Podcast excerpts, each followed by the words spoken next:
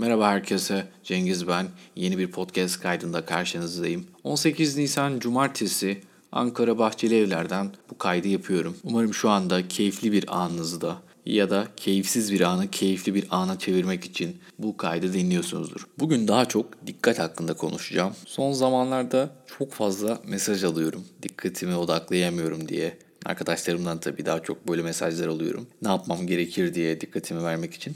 Benim dikkatimi verebildiğimi düşünüyor arkadaşlarım. Bu nedenle benden tavsiye istiyorlar. Belki en başta bu girişi de yapayım. Yani ben ne yapıyorum dikkatimi toparlamak için. Şimdi pek çok insan karantina günlerinde bir şeyler yapmaya çalışıyor. Yani bir yandan bazıları bu günlerin sıkıcı geçmesini engellemeye çalışıyor. Bir grupta çeşitli akademik beklentileri var. İşte belki ne bileyim üniversite sınavına çalışıyor, tıpta uzmanlık sınavına çalışıyor, diş hekimliğinde uzmanlık sınavına çalışıyor ya da dönemini geçmesi için çalışıyor ya da kendine bir yatırım yapıyor. Herhangi bir sınava hazırlanmıyor. Tabii modern insanın sanki böyle değil mi? Bir şey öğrenmesi, bir şey okuması, bir şey çalışması gerekirmiş gibi. Yani sürekli bir yarış hali var. Bir yandan yani nasıl diyeyim hani herhalde sıkılmayalım diye de böyle yarışlar var. Öteki türlü oturduğumuz yerde beklesek. Eski insanlar ne yapıyordu bilmiyorum. Herhalde onlar böyle daha kısa ömürler yaşıyordu belki. Ya da zaman daha farklı geçiyordu onlar için. Bu kadar sıkılacak ya da belki de bu kadar rekabet duygusu. Akademik düzeyde yoktu en azından. Belki daha çok yaşamsal rekabetler vardı. Şu bir gerçek. Herkesin bir şey okuması, öğrenmesi,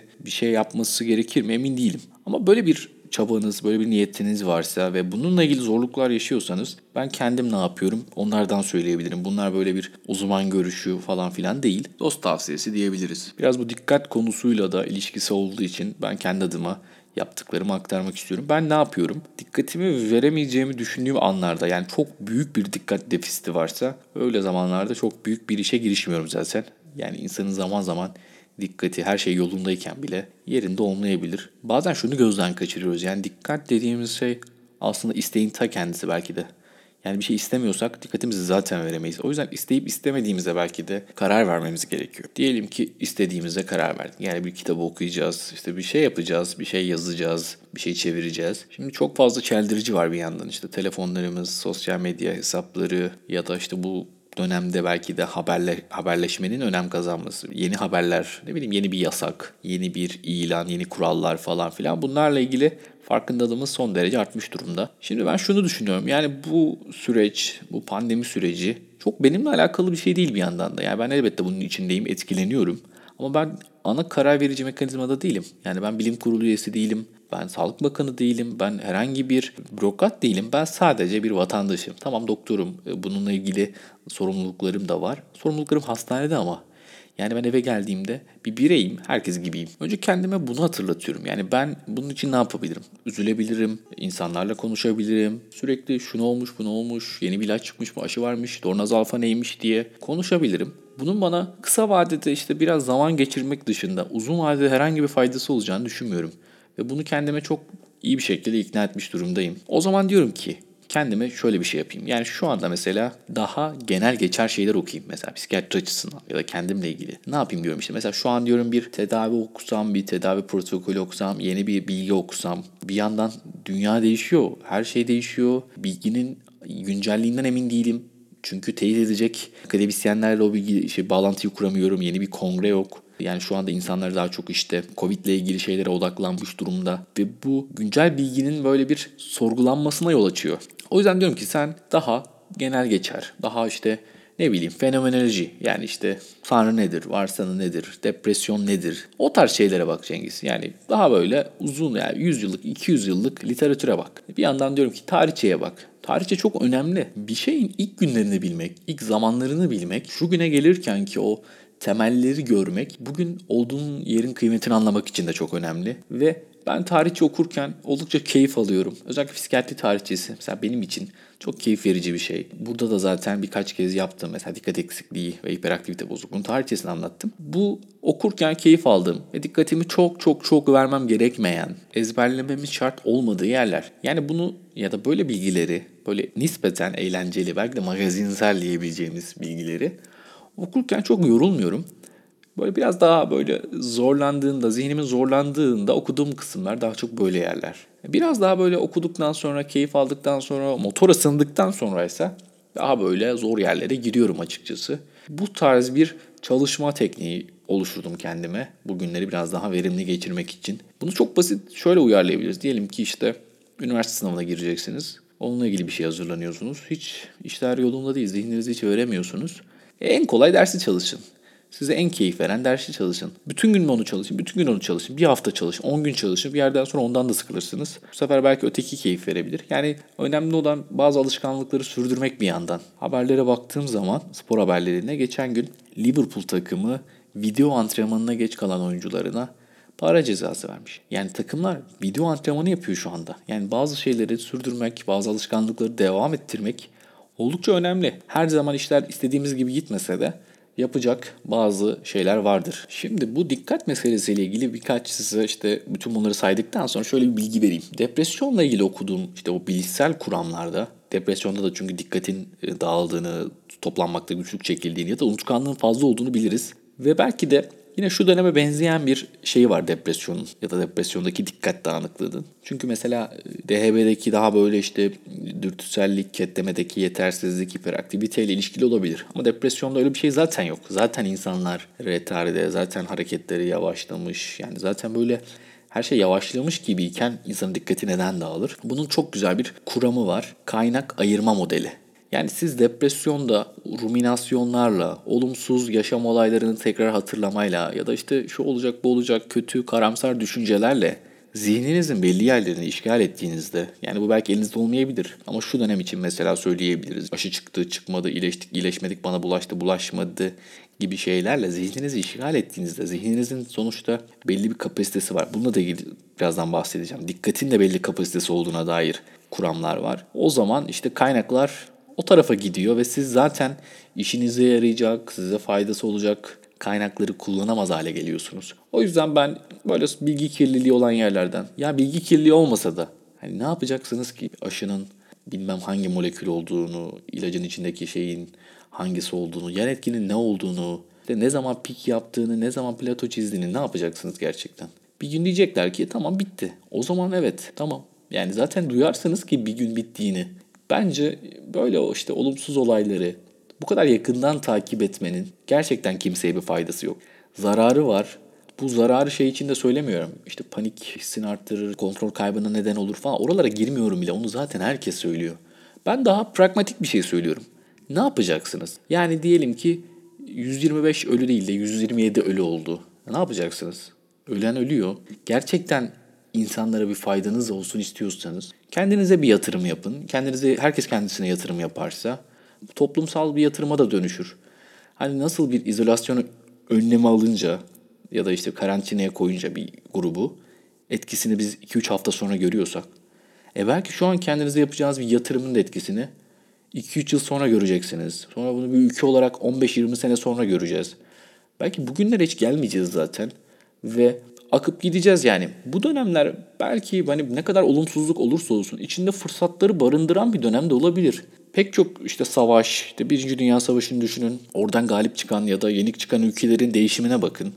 Yeni İkinci Dünya Savaşı. Yani bazı felaketlerin ardından kartlar yeniden dağıtılabiliyor. Peki o zaman ne yapacağız? Biraz kendimizi düşüneceğiz. Kendini düşünmek çoğu zaman ayıp olmayabilir. Yani şu dönemde bence hiç ayıp değil. İnsanın elinden bir şey gelmiyorken kendisine belki bir şeyler yapabilir. Peki dikkatin bir kapasite olduğunu söylemiştim. Bunun yanında dikkatin tayin edilme biçimlerine ve modalitelerine göre farklılaşan dikkat türleri de var. Örneğin görsel ve işitsel dikkat türleri, hedefle olan ilişkileri açısından yine odaklanmış ya da sürdürülen işte vigilans dediğimiz ve bölünmüş dikkat türleri var. Siz mesela kendinizle ilgili hangisinin daha işe yaradığını farkına varabilirsiniz. Yani görsel dikkatiniz mi daha iyi, işitsel dikkatiniz mi daha iyi? Buna mesela bir karar verebilirsiniz. Bir yandan Mesulam çok büyük adamdır. Dikkatin duyu, motor ve güdü yönü olduğunu savunmakta.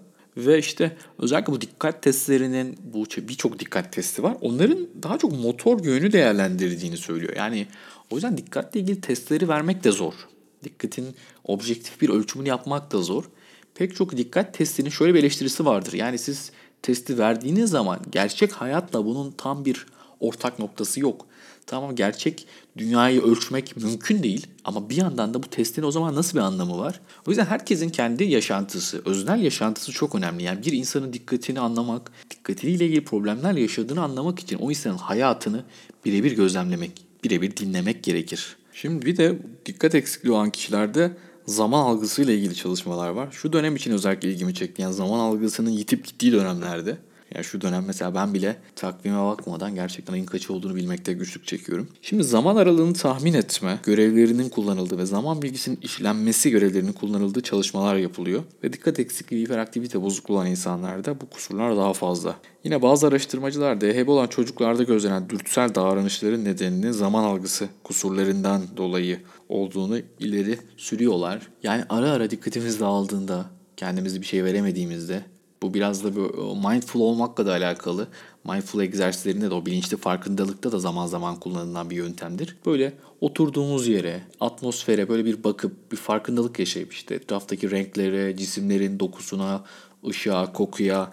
Evet şu anda kendi adıma bir farkındalık mesela yakalayacaksam Evet şu anda evimdeyim, sandalyedeyim, işte sırtım sandalyeye değiyor, elim masada ve saat 18 Nisan Cumartesi 14.28. Evet buradayım şu anda. Bir yandan şunu da belki işte söylemem lazım. Özellikle bu kronotipi, sirkadiyen ritim, işte bu zamanla insanın o bedeninin arasındaki o ilişki çok önemli, çok çalışılan bir şey. Ee, özellikle dikkat eksikliği olan insanlarda bu sirkadiyen ritmin bozulduğu, sirkadiyen ritmin bozukluğunun da dikkati daha da bozduğuna dair pek çok çalışma var. O yüzden ne yapacağız? Aynı saatlerde uyuyacağız aynı saatlerde uyanacağız. Yani bu çok zor olabilir. İnsana böyle şu dönem için çok zor gelebilir. Ama yapılması imkansız bir şey değil. Yapılması en kolay taraf şudur.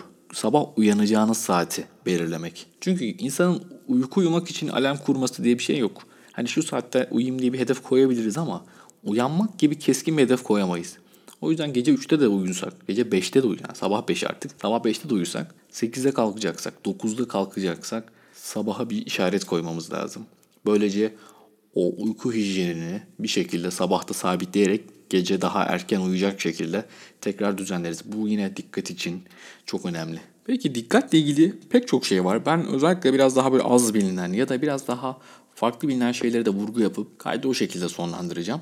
Aşırı odaklanma hiperfokus fenomeni. Bu dikkat eksikliği ve hiperaktivite bozukluğunda yanıltıcı olabilir. Çünkü aşırı odaklanmanın gözlenmesi dikkat regülasyon bozukluğu varlığını değiştirmez ya da dışlamaz. Çünkü çoğu zaman bahsettiğim şey dikkat eksikliği değil aslında. İsmi her ne kadar öyle olsa da dikkatin o regülasyonu, dikkatin esnemesi. Yani bir şey yaparken ondan vazgeçip başka bir şeye gittiğimizde o diğer işlemi sürdürebilmek. Bu pek çok insan için ne yazık ki ters bir e, etki yaratıyor. Yani bu da bir damgalayıcı bir şey aslında. Yani işte ne bileyim bilgisayar oynarken dikkatini veriyor ama ders çalışırken veremiyor. İşte şunu yaparken veriyor, bunu yaparken veremiyor. Tabii ki işte e, bazı keyif verici şeyler, bazı haz verici şeylere dikkatimizi vermek ya da onu sürdürmek daha kolay. Ona diyecek bir şeyim yok. Ama bazen gerçekten dikkatimizi verdiğimiz şeyler sınırlı ilgi alanlarında kalabiliyor. Bu da dışarıdan bakan insanlara yanlış bir izlenim oluşturabiliyor. O yüzden bunun da farkına varmak lazım. Yani aşırı odaklanmanın, hiperfokus olmak da bir yandan dikkat regülasyonu ile ilgili bir problem olabilir. Hiperfokus olduğunuz şey işte ders çalışmaksa o zaman evet kimse size bir şey demez. Ama hiperfokus olduğunuz şey işte boya yapmaksa, resim yapmaksa o zaman ya işte bak resim yaparken iyi ama işte iş başka bir şey gelince o kadar da şey değil denir yani. Ama şöyle bir örnek verebiliriz. Dikkat denilen şey işte senfoni orkestrasındaki çalgıların tek tek müzikal niteliklerini ölçüp orkestranın genel performansı hakkında bir çıktı elde etmekse bu oldukça zor. Dikkat eksikliği dediğimiz şey o orkestranın birbiriyle uyumu, beraber aynı anda çalıp çalmadıkları. Yani biz tek tek kemana baksak, piyanoya baksak, işte vokaliste baksak tek tek iyi olabilirler. Ama bütünü, o ahenk, o uyum dikkatle ilgili en önemli şey. O yüzden bu işte uyumda, bu ahenkte, motivasyon var, dürtülerin ketlenmesi var, işte ödül var, haz var. O yüzden kendinizi belki de tanımak, dikkatinizi ve verdiğiniz şeylerin farkına varmak, bunlarla ilgili alanlara biraz daha eğilmek sizin için iyi olabilir. Bence kendinizi tanımak için bu dönem çok büyük bir fırsat. Nelerden hoşlandığınızı, nelerin ilginizi çektiğini, nelerin ilginizi çekmediğini, nelerin ilginizi çekmesi gerektiği, nelerin ilginizi çekmese de olabileceğini hatırlamanız gerekiyor. Yani herkes haberleri izliyor diye, herkes tartışma programlarını izliyor diye, herkes Fahrettin Koca'nın tweetini o saniyede retweetliyor diye siz de retweetlemek zorunda değilsiniz ki. Bence dikkat Bu anlamda sizin biraz bir miktar yönlendirebileceğiniz, ucundan kıvırabileceğiniz bir şey. Dikkat eksikliği ve hiperaktivite bozukluğunuz olsa dahi. İşte depresyonda olsanız dahi, anksiyete bozukluğunuz olsa dahi. Çünkü işte bir takım telafi mekanizmaları var. Yani bu telafi mekanizmalarını çok kullanmak da problemlere yol açmakla birlikte bu demek değil ki telafi mekanizmalarını kullanmayalım. Azar azar kullanalım, yavaş yavaş kullanalım. Kendimize küçük hedefler belirleyelim. O hedefleri küçük parçalara bölelim. O böldüğümüz parçaları işte bir merdiven gibi düşünsek, merdivenin basamaklarına çıkmaya başlasak o basamakları ayağımızın adımlarını atabileceği yükseklikte yapmamız lazım. Yani 10 metrelik bir merdiveni 10 basamakta kimse çıkamaz ki. İşte her basamak 1 metre olur. Çıkan olur da basketbolcular falan olur. Yani bizim belki de işte 10 metrelik bir merdiveni 20 belki 30 basamağa bölmemiz lazım. Önemli olan yukarı çıkmak. En az adımla çıkmak değil ki. Yavaş yavaş. Yavaş yavaş. Yani bugün belki de bu kaydı bitirdiğinizde ha deyin ki kendinize en kolay en kolay ne yapabilirim? Şu kitabın şu sayfasındaki 3 soruyu çözebilirim. Şu kitabın 2 sayfasını okuyabilirim. Ön sözünü okuyabilirim. Kapağına bakabilirim. O kitapla ilgili hayal kurabilirim. Kitabı rafından çıkarabilirim. Bir kitap siparişi verebilirim ama bir tane. O yüzden bir yerden başlamak dikkatimizi belli şeylere belki de ilgimizi çekecek bize keyif verecek şeylere şu dönem için en azından aktarabilmek, yönlendirmek bizim için faydalı olacak. Çünkü ben size desem ki şu an mutlu olun, şu an odaklanın. Bunlar deyince olacak şeyler değil. Ama şu an ayağa kalkın desem ayağa kalkabilirsiniz. Ayağa kalkın. Bakın ayaktasınız. Bu kaydı buraya kadar dinleyen herkese çok teşekkür ederim. Hele de ayağa kalkanlara ayrıca teşekkür ederim. Kendinize iyi bakın. Hoşçakalın.